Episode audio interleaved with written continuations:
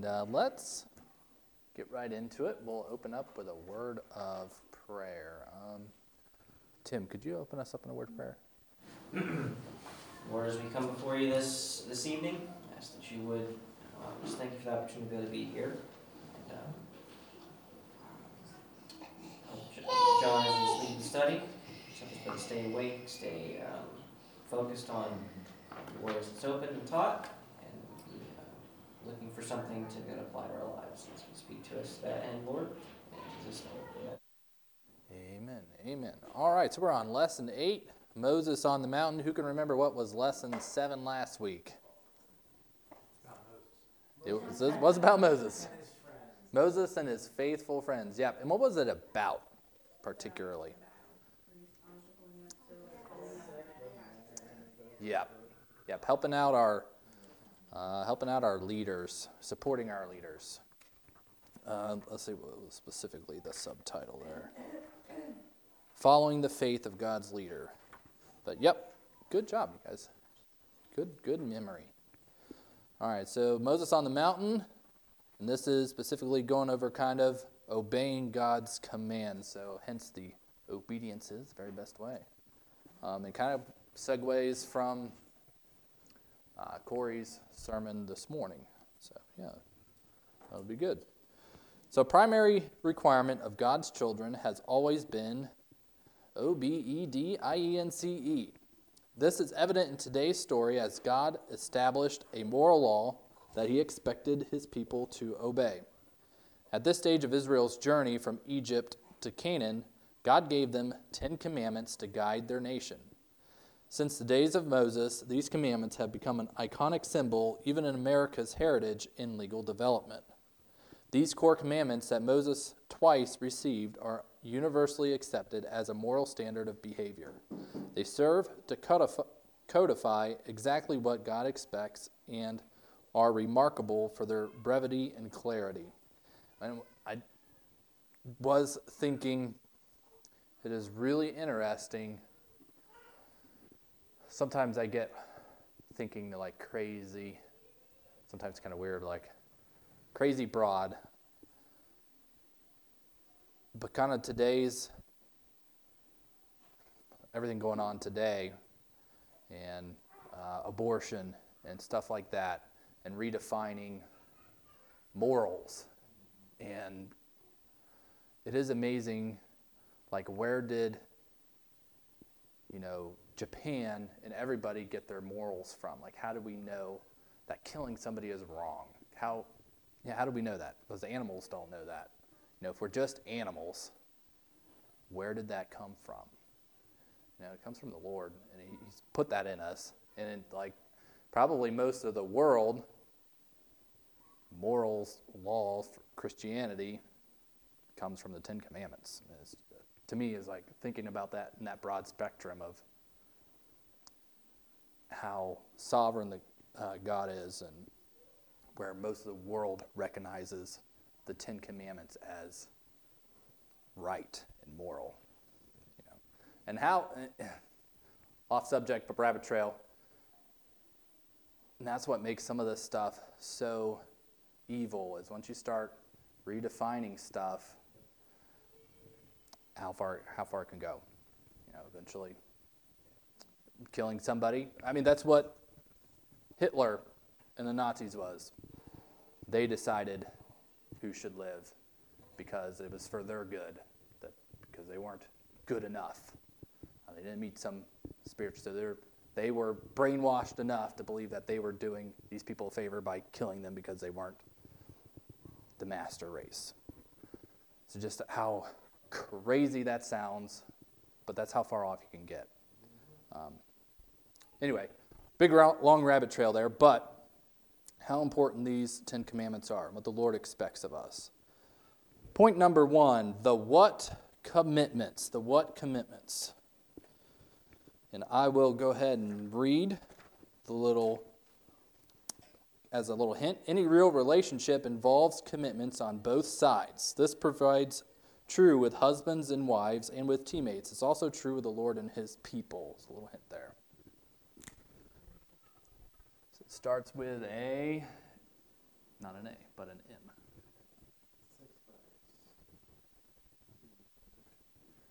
It has to do with both people making commitments. Mutual. Mutual. I think of, uh, whenever I hear that word mutual, I think of the drive, chip, and putt contest. Mutual of Omaha.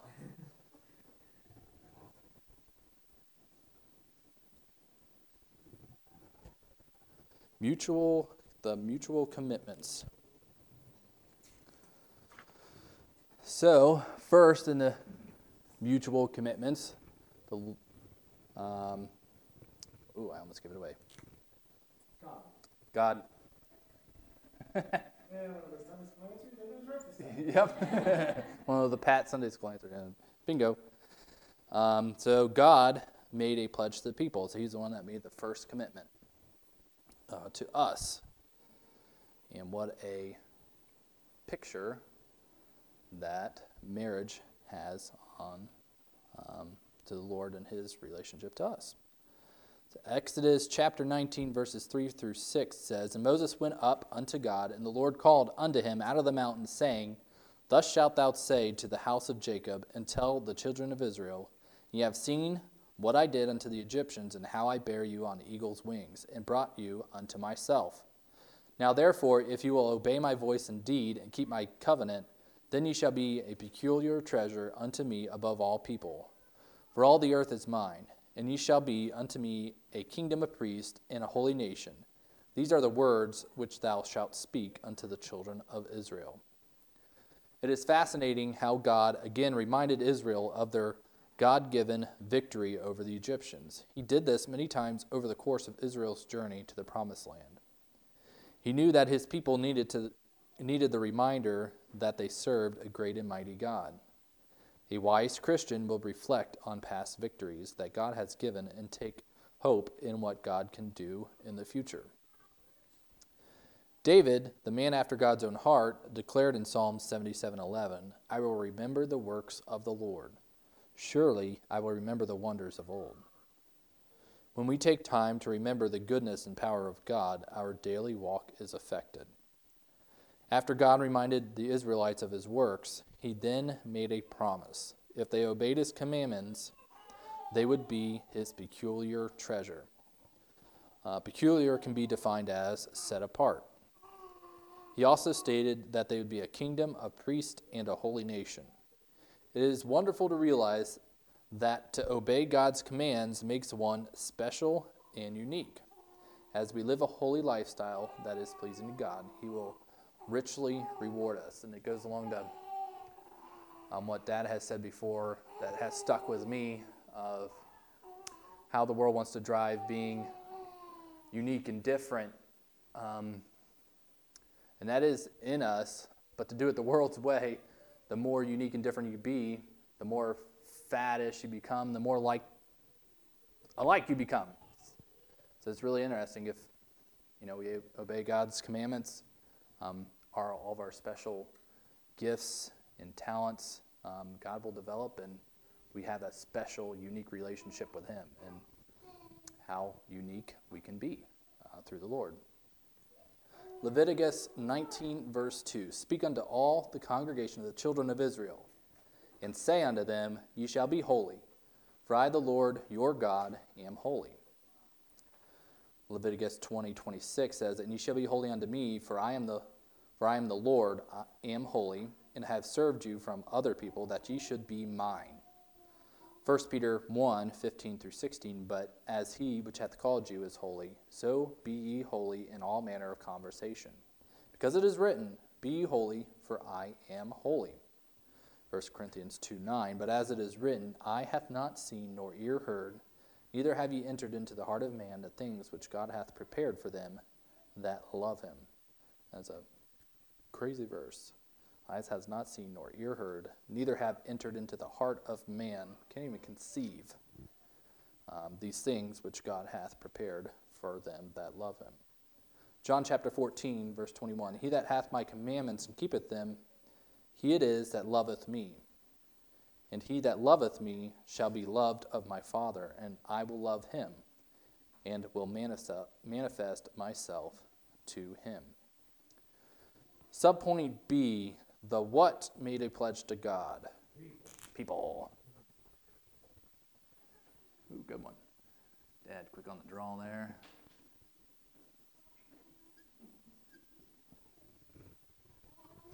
I remember how to spell people because that was the one I had a hard time spelling in school, so I had to like make up a little tune like P E O P L E P E O P L E. So I don't know why that one was so hard to spell, but it was. All right, Exodus chapter 19, verse 8 says, And all the people answered together and said, All that the Lord has spoken, we will do. Will do our job. And Moses returned to the words of the people unto the Lord. After receiving the pledge from God, the children of Israel responded, All that the Lord has spoken, we will do. This statement contains two commitments. First, they promised to obey, and second, they promised to obey completely. This total obedience is exactly what God is looking for in his children today. If we only obey God partially, then how can it truly be said that we obey him at all? A witness in court must make a commitment to tell the, you can say it with me, the truth, the whole truth, and nothing but the truth. Um, any deviation from the truth is essentially a lie. When, we wit- when a witness tells a lie in court, he has committed a willful act of falsifying the truth, which is known as perjury. And it can be, and it is very serious offense and can actually be classified as a felony. If a person is convicted of perjury, he can receive a prison sentence of up to five years. That's pretty crazy. Uh, a pledge to be truthful is very important.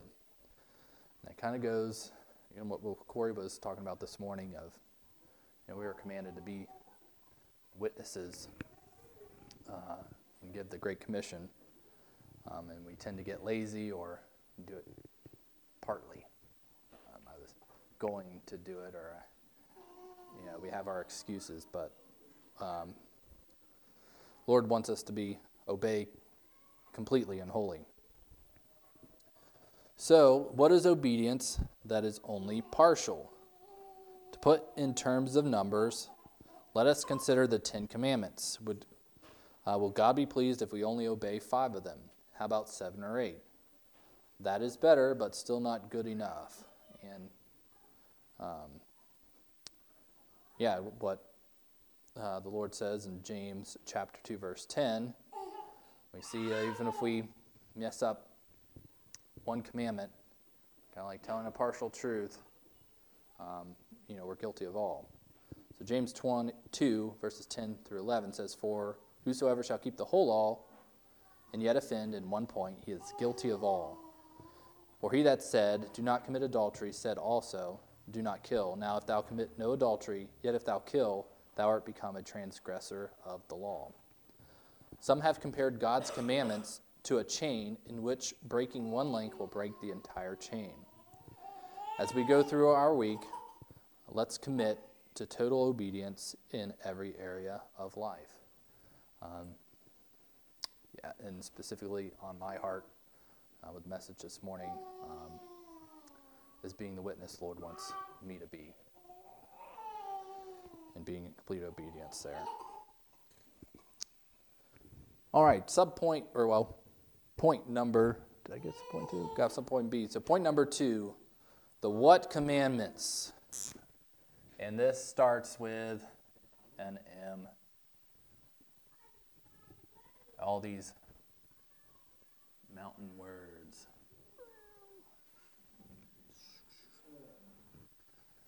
I think I have a three.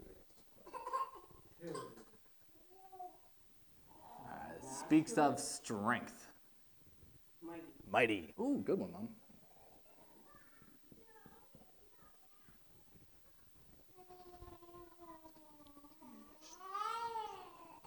The mighty commandments. These commandments were given by God, engraved by his very finger on the tablets of stone. Knowing his people had short memories, God wanted these commandments in writing and preserved for future generations. And uh, there's been this illustration a time or two before, but it is a uh, is a good illustration. Um, it says a businessman, well known for his ruthless um, business practices, once announced to writer Mark Twain Before I die, I mean to make a pilgrimage to the Holy Land. I will climb to the top of Mount Sinai and read the Ten Commandments aloud at the top. And Mark Twain replied, I have a better idea. You could stay in Boston and keep them. uh, these commandments were so important to God that later that God later directed them to be carried by the Levites inside the Ark of the Covenant. And along with the golden pot of manna and Aaron's rod that budded. These were tangible reminders of God's precepts, God's provision, and God's power. Subpoint A, they listed man's duty to God. They had too many easy ones in this one. I should have maybe switched some up, make it a little trickier. Right.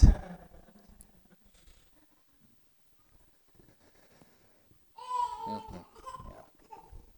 So these, so we're going through the mighty commandments. So and this is kind of how Dad kind of helped us when we were going through these, broke them up and helped us remember the Ten Commandments. The first um, four is the subpoint man's duty to God. Um, so, so the scripture shows us that before we can have proper relationships with other people, we must first have proper relationship with God. Spouses will not have a right relationship with each other, sounds familiar, if they do not have a right relationship with God. Parents and their children cannot have a right relationship unless, first of all, they are in obedience and submission to God. These first four commandments clearly and concisely list man's responsibility toward God. Christ summed, summed them up this way And thou shalt love the Lord thy God with all thy heart, with all thy soul, and with all thy mind, and with all thy strength. This is the first commandment. So, commandment number one. Right, right here. Is. Ooh, I like that summary.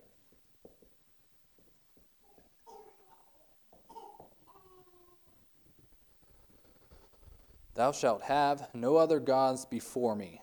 Verse, and that's in, the, in verse 3. In society that was extremely polytheistic, God made it clear that there was only one God. Many religions allow Jesus to be one of the gods, but Jesus said he is the way, not a way. Like we sing in Jesus Loves Me, there is one gate, um, the truth, and the life. The God who created the universe stands alone. Isaiah 45 18 says, For thus saith the Lord that created the heavens, God himself that formed the earth and made it. He hath established it, he hath created it not in vain, for he formed it to be inhabited. I am the Lord, and there is none else. Number two, I was trying to remember all the pictures that uh, we went over, but I couldn't remember them, so we're just going to write them out. No.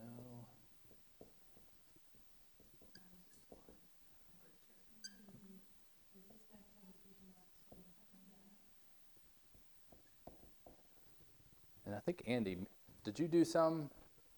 Uh, we did the arrows. Did he? Yeah. So Andy had some uh, alternative pictures as well that we went over. I think it's been a year or two ago.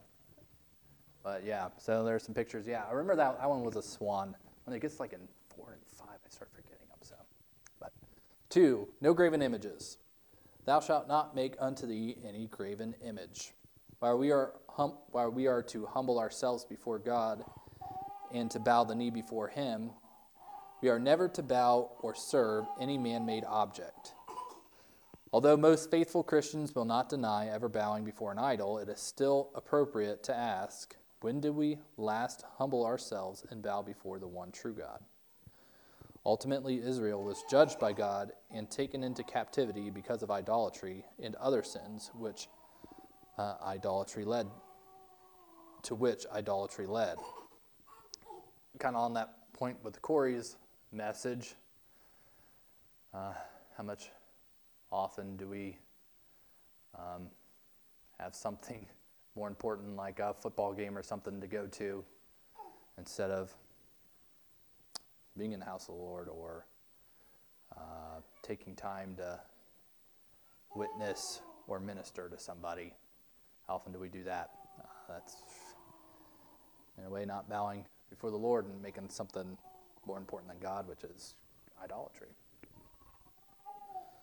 Second Chronicles chapter 36, 14 through 16. Moreover, all the chief of the priest and the people transgressed very much after all the abominations of the heathen, and polluted the house of the Lord which he had hallowed in Jerusalem. And the Lord God of their fathers sent to them by his messengers, rising up betimes and sending, because he had commission, or because he had compassion on his people and on his dwelling place. But they mocked the messengers of God, despised his words, and misused his prophets, until the wrath of the Lord rose against his people till there was no remedy. So if we want to get ourselves in a bad way, we let idolatry take hold in our lives.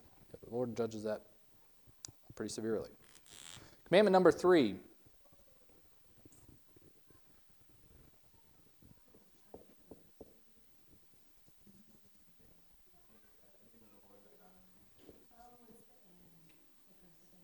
Um, hmm. Is there a way to summarize that shorter?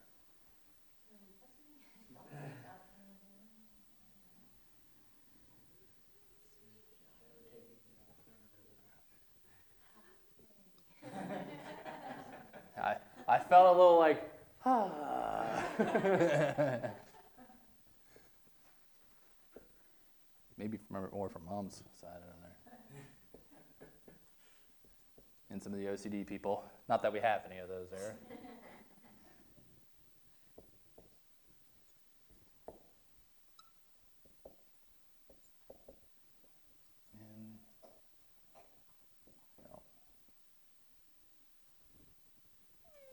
And, that's going to drive me nuts. it's too long. Oh well. No taking God's name in vain is about as short as I can think of to make that. Commandment number three Thou shalt not take the name of the Lord thy God in vain.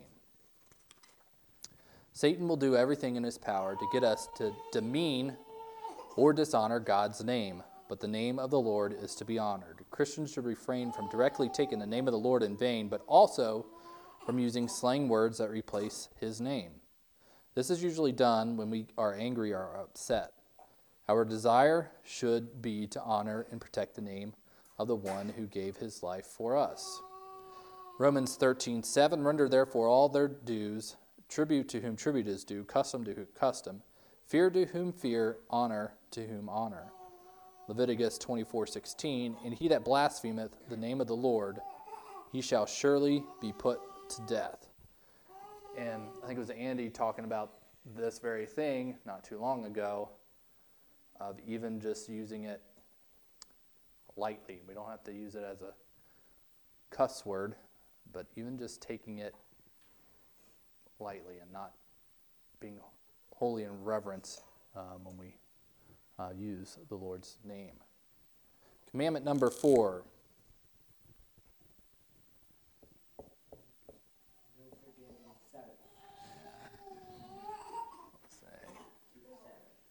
Yeah, uh, well, we're going to mess up the nose here. Let's say, remember Sabbath? Did I spell that right? Sabbath. Two B's.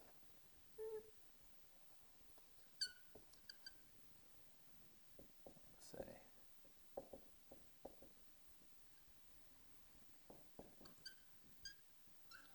That's kind of a big part of it. Keep it holy, too. Remember the Sabbath day to keep it holy. Remember, God rested on the seventh day after his work of creation. The Sabbath day belonged to the Lord in a special way. He commanded his people to give that day to him. Today, God commands Christians to do the same by assembling of ourselves together in his house. Hebrews 10:25 Not forsaking the assembly of ourselves together as the manner of some is, but exhorting one another, in so much the more as you see the day approaching. In Numbers 15, 36, 32 through 36, God once again showed how, he, how seriously he took the commandments he had given. A man was found gathering sticks on the Sabbath day for what he undoubtedly thought was a good reason. However, God told Moses that the man shall surely be put to death. All the congregation shall stone him with stones without the camp. Many Christians today do not take the Lord's Day seriously. Their recreational pursuits often take precedence over their church attendance. They protest, but Sunday is the only day I have. The fourth commandment makes it very clear that God's day is the only day we do not have to do as we wish. Yeah, that, that one's um, pretty straightforward, can be pretty tough. Yeah, so that's uh, commandments 1 through 4, which go to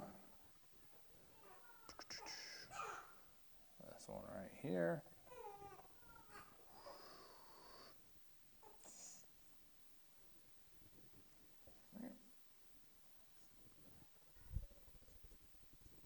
So now we're on commandment number five. Subpoint B. So now we've got uh, listed all the commandments of our duties to God. We have, uh, they list our mighty commandments, they listed men's duties to other men.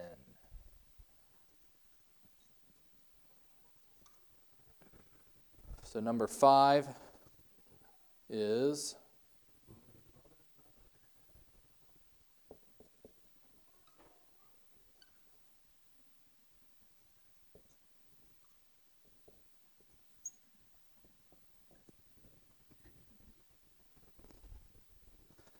honor thy father and mother. Um, so we see here the first four commandments deal with man's duty to God. The next set of commands explains how we are to treat our fellow human beings. In Christ's answer to the young scribe about the most important commandments, he continued, and yep, the first he said, obey, you know, um, love the Lord thy God. The, the second is like unto it, namely this, that thou shalt love thy neighbor as thyself. Pretty much sums up the rest of the commandments. Um, there is none other commandment greater than these. In directing man's proper relationship with, the, uh, with other men, God begins by dealing with man's relationship to parents. These are our earliest human relationships and the most important relationships of our formative years. God commands children to obey their parents, but going beyond obedience is a command to honor our parents. Honor includes deference and respect. God command to obey and honor parents was repeated by the Apostle Paul in the New Testament. This is always God's command, regardless of the dispensation. Ephesians chapter 6, verses 1 through 2. Children, obey your parents in the Lord, for this is right. Honor thy father and mother, which is the first commandment with promise. Colossians 3:20 Children obey your parents in all things, for this is well pleasing unto the Lord how interesting it is that the Lord begins this next set of commandments with um, honoring our father and mother, having to do with the very base of uh, the family, how that is being attacked so hard today. Today's permissive parenting philosophy allows a degree of disrespect from the child, excusing it as a part of growing up. The Apostle Paul describes this viewpoint as typical of the last days before God brings his final judgment upon this world. In 2 Timothy 3 1 through 5 um, is the verse he references here. And um, Yes, I'll just read verse, a couple of the verses. On verse 2, it says, For men shall be lovers of their own selves, covetous, boasters, proud, blasphemers, disobedient to parents, unthankful, unholy. And that's right in there with a lot of other um, really rough sins.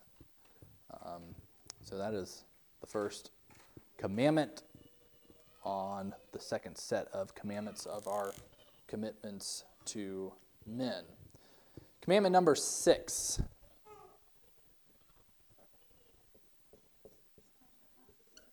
Thou shalt not kill. No kill.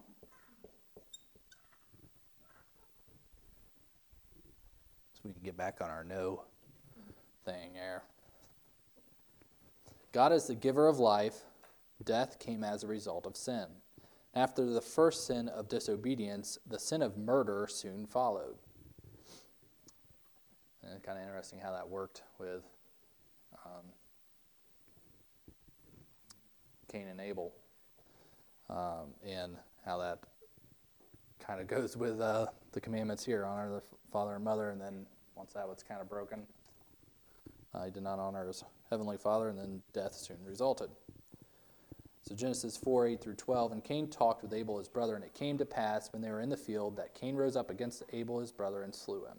And the Lord said unto Cain, Where is Abel thy brother? He said, I know not. Am I my brother's keeper? And he said, What hast thou done? The voice of thy brother's blood crieth unto me from the ground. And now art thou cursed from the earth, which hath opened her mouth to receive thy brother's blood from thy hand.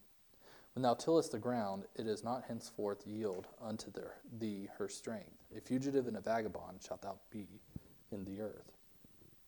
Genesis 9 6. Whoso sheddeth man's blood, by man shall his blood be shed. For the image of God made he man. We are made in the image of God. Commandment number seven. No adultery.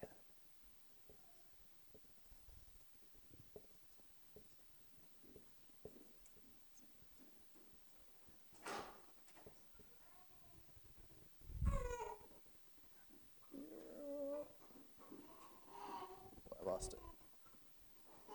AD. Well, missed a letter. Turi. Squeeze it in there.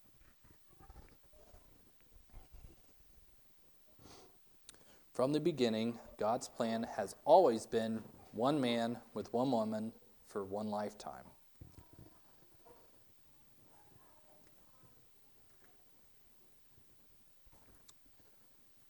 All right. Ooh, nice. Great one. Um, so it references Genesis 2:24 and Matthew chapter 19 verses 3 through 9. Um, illustration, um, very sad. Um, but the Journal of Marital and Family Therapy reported that 41% of marriages, one or both spouses admit to committing adultery either physically or emotionally. It is sin that is presented today as normal. Um, again, that just normalizing sin uh, is crazy. And that how uh, yeah, secular entertainment propagates the lie that if you want excitement, um, you need to step out out of the bounds of biblical marriage. Um, and even before that, yeah, of not even getting married, and how that's all normalized and actually praised. And that's the world promoting sin as life, really, and it's really death. Um, but how? But again, you, you think of the consequences. How does this affect uh, our families, children, and how does it affect others, and how does it affect you? And there's so much negatives that come along with um, this sin. And despite that, how is it viewed by God? So while the world makes light of this and even praises it, um, God makes it clear that this um, is very serious. Genesis 2 21 through 24 says, And the Lord God caused a deep sleep to fall upon Adam, and he slept, and he took one of his ribs and closed up the flesh instead thereof. And the rib which the Lord God had taken from man made he a woman and brought her unto the man. And Adam said, This now, bone of my bones and flesh of my flesh, she shall be called woman, because she was taken out of man. Therefore shall a man leave his father and his mother, and shall cleave unto his wife, and they shall be one flesh. Matthew 19, 4 through 6. And he answered and said unto them, Have ye not read that he which made them at the beginning made them male and female? And said, For this cause shall a man leave his father and mother, and shall cleave to his wife, and they twain shall be one flesh. Wherefore they are no more twain, but one flesh. What therefore God hath joined together, let not man put asunder. Proverbs 5 through 7 clearly unveil the deceptions and dangers of physical relationships outside of marriage. We see in Genesis 39 7 through 12 um, with Joseph uh, the proper response to temptation. Yeah, and saying that, you know, how the world normalizes stuff, sin and temptations is normal. It's part of being man and being in the world but there's proper responses. Um, the proper response we see in Joseph is you run from it. Um, he did not try to fight it or be into it. He just, uh, some things you just gotta, like Dad said, um, his saying of sometimes you gotta uh, make a wall between you and something that's a temptation. There's some things you don't want to be even tempted about. You just want to keep it away from you. Put a jail around yourself. Um, and that's, those are good things. Uh, just stay away from temptation. Um, keep it out. Run from it. Don't try to stay there and fight it. Um, Benjamin Franklin has a good quote here. It is easier to suppress the first desire than to satisfy all that follows it. Uh, then it has a, a, funny illustration. Little Willie's mother had just finished baking a batch of fresh chocolate chip cookies. Ooh, sounds good. Before leaving the kitchen, she instructed her son not to eat any until after supper. And all of us with little kids know how this goes. When she returned, she found little Willie with his hand in the cookie jar. Willie, what are you doing? she exclaimed. He replied, I am fighting temptation. So, if we stay in the temptation, you know, that our hand can't, can't get out of that cookie jar. It's funny with Joe. He always asks me when we go potty, he said, go number one, you get one, one candy. Go number two, you get two candies. But every time he does number one, he's like, two candies? No, just one. But if he leaves his hand in the candy jar long enough, he somehow picks up more than one. See, I gotta be, be sure he's quick at you get one, take it and go. Or otherwise, it's like somehow magically he picks up more than one. so, kind of a funny illustration to that. Um, just stay away. Some things we just got to run from, stay away from. Put up good walls. Commandment number eight.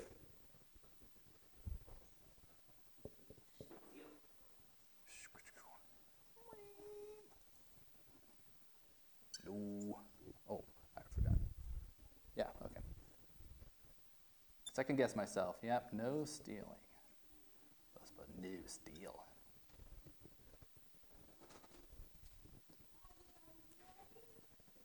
Stealing runs contrary to God's nature. God is a just God and expects his people to also be just. If we love and obey God, we can trust him to meet our needs without resorting to other options. Uh, has a big uh, illustration of just um, kind of some numbers of just lost revenue and stuff from retailers and how much of that is by stealing and a lot of it's internal stealing. And pretty crazy numbers. For sake of time i won't read all that. Um, but us as christians hopefully we don't struggle with just going to the store and commit um, uh, shoplifting. Otherwise, Tim would be on our backs. But um, we struggle in other areas of stealing. Um, you know, just being productive in our workplace. You know, some things, you know, you just you can't always be 100% productive because we are human and stuff happens and distractions. But sometimes we willfully let ourselves get distracted. Um, that comes down to we're, we're stealing from our bosses if we're not trying our best to make our bosses profitable. Um, so Genesis chapter 319, In the sweat of thy face shalt thou eat, eat bread, till thou return unto the ground, for out of it uh, wast thou taken, for dust thou art, and unto dust shalt thou return. Ephesians 4:28 says, "Let him that stole steal no more, but rather let him labor, working with his hands the things which is good, that he may have to give to him that needeth." Matthew 6:33 says, "But seek ye first the kingdom of God, his righteousness, and all these things shall be added unto you. 2 Thessalonians 3 10 through 12 says, For even we were with you, this we commanded you, that if any would not work, neither should he eat. For if we hear that there are some which walk among you disorderly, working not at all, but are busybodies. Now then that are such, we command and exhort by our Lord Jesus Christ that which that with quietness they work and eat their own bread. Um, yeah, and there's other examples of probably more struggles um, and how we steal. And the ones I think of all had to do more kind of with that of, of stealing time from others and stuff like that. But for sake of time, we'll move on to commandment number nine. Number nine. Yeah. Well, yeah, that's a good one. Do I?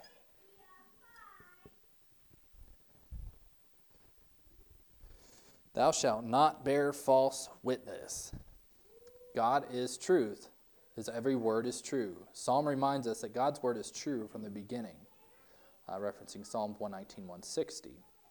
Jesus said that Satan is a liar and the father of lies, John 8, 44, the total opposite of God. Jesus, the Son of God and the living Word of God, declared, I am the way, the truth, and the life. Untruthful people imitate Satan. Those who would follow the truth must follow God. Besides the fact that lying is a sin against God, lying about other people harms those whom God made in his image. John 4:24 says, God is a spirit, and they that worship him must worship him in spirit and truth. Leviticus 19:11, "You shall not steal, neither deal falsely, neither lie one to another." Proverbs 10:18, "He that hide, hideth hatred with lying lips, and he that uttereth a slander is a fool." Psalms 15 verses 1 through 3. Lord, who shall abide in thy tabernacle, who shall dwell in thy holy hill? He that walketh uprightly and worketh righteousness, and speaketh the truth in his heart. He that backbiteth not with his tongue, nor doeth evil to his neighbor, nor taketh up a reproach against his neighbor. Ephesians 4:31 through 32 Let all bitterness and wrath and anger and clamor and evil speaking be put away from you with all malice and be kind one to another tenderhearted forgiving one another even as God for Christ's sake hath forgiven you commandment number 10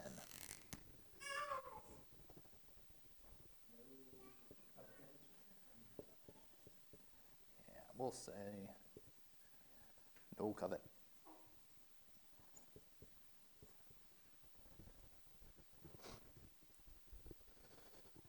Simply in the Bible, thou shalt not covet. God wants his people to be content rather than covetous.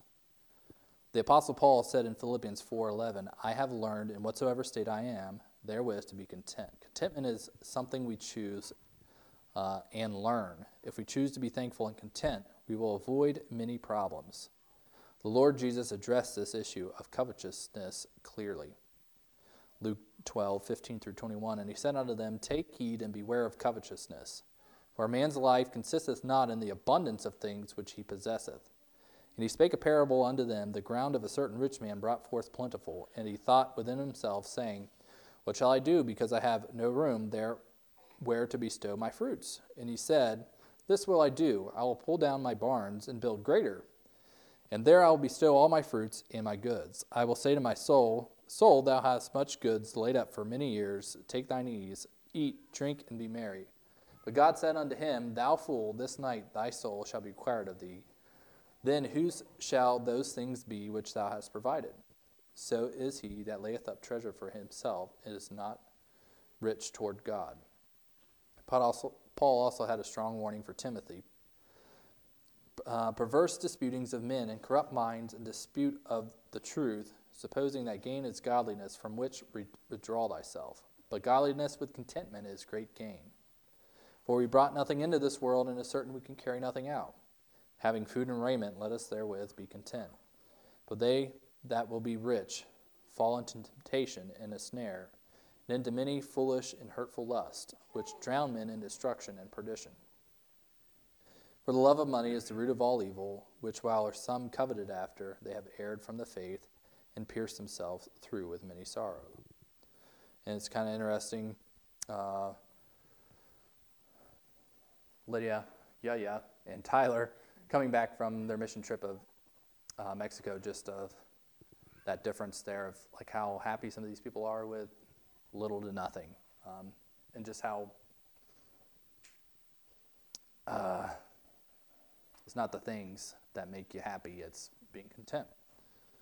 Uh, and kind of goes along with Benjamin Franklin saying, "Content makes poor men rich; discontent makes rich men poor."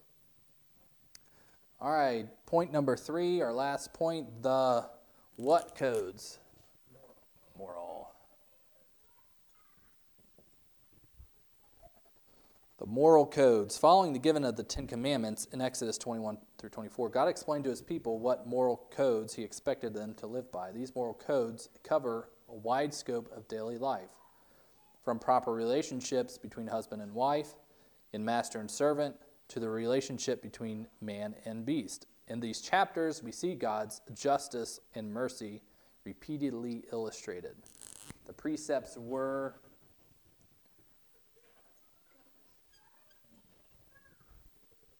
revealed.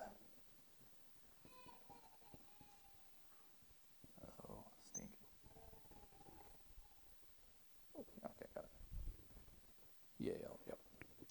Exodus 21 provides God's expectation for his people on a variety of topics proper treatment of servants, murder, respect for parents. Um, yeah, and some of these are like, whew, God expects uh, a lot of some things. Uh, physical violence in livestock. Throughout this chapter, we see God does not leave the guilty unpunished, and that accidents are certainly handled differently from premeditated actions. A wise Christian will seek to know what God says about a matter. So often we are tempted to do what is right in our own eyes when God has already told us what is right in His eyes. So we said the precepts were revealed. Um, with precepts, the promises were. Oh, well, kind of hard. Another re. Um, has to do with doing it again, repeated.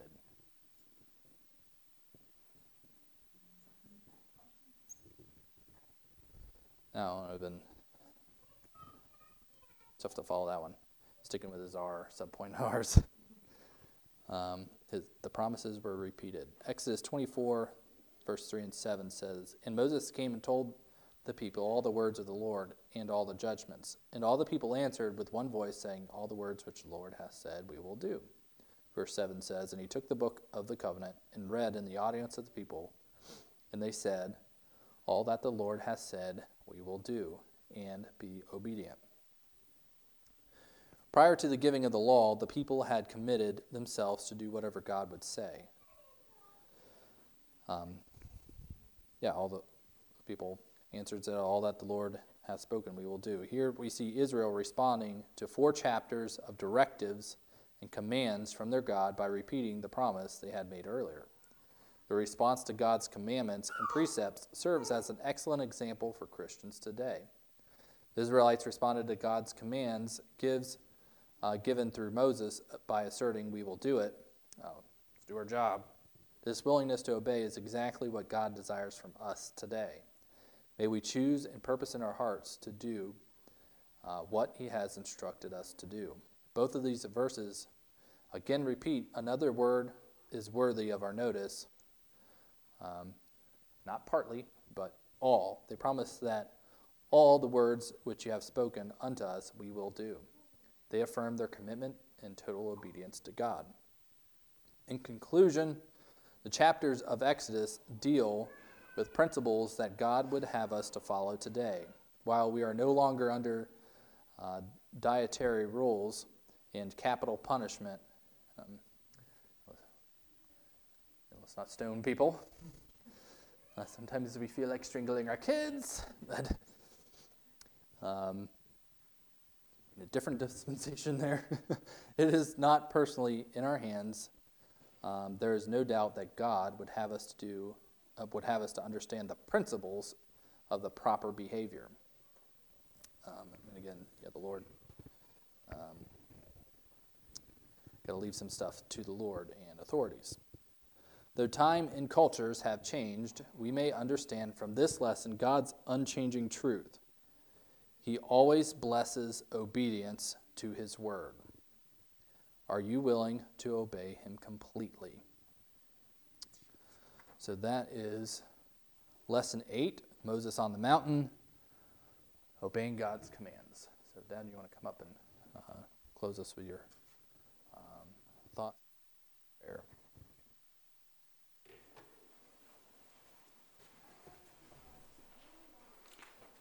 Uh, just one thought to think about the commandments.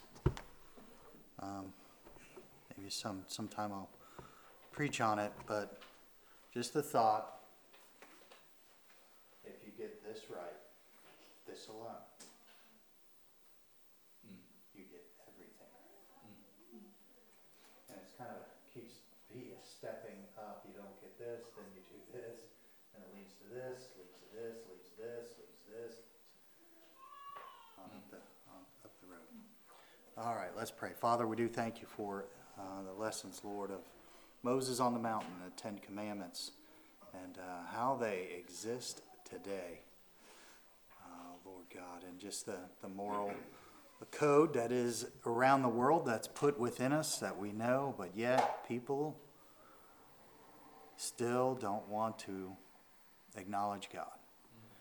And so, Father, may, again, as we've been reminded today, to be a witness, to be a testimony, to, to learn, to study, to memorize, as we'll be doing uh, your word, and uh, to be a witness for you in a lost and dying world. For we ask it in Jesus' name. Amen.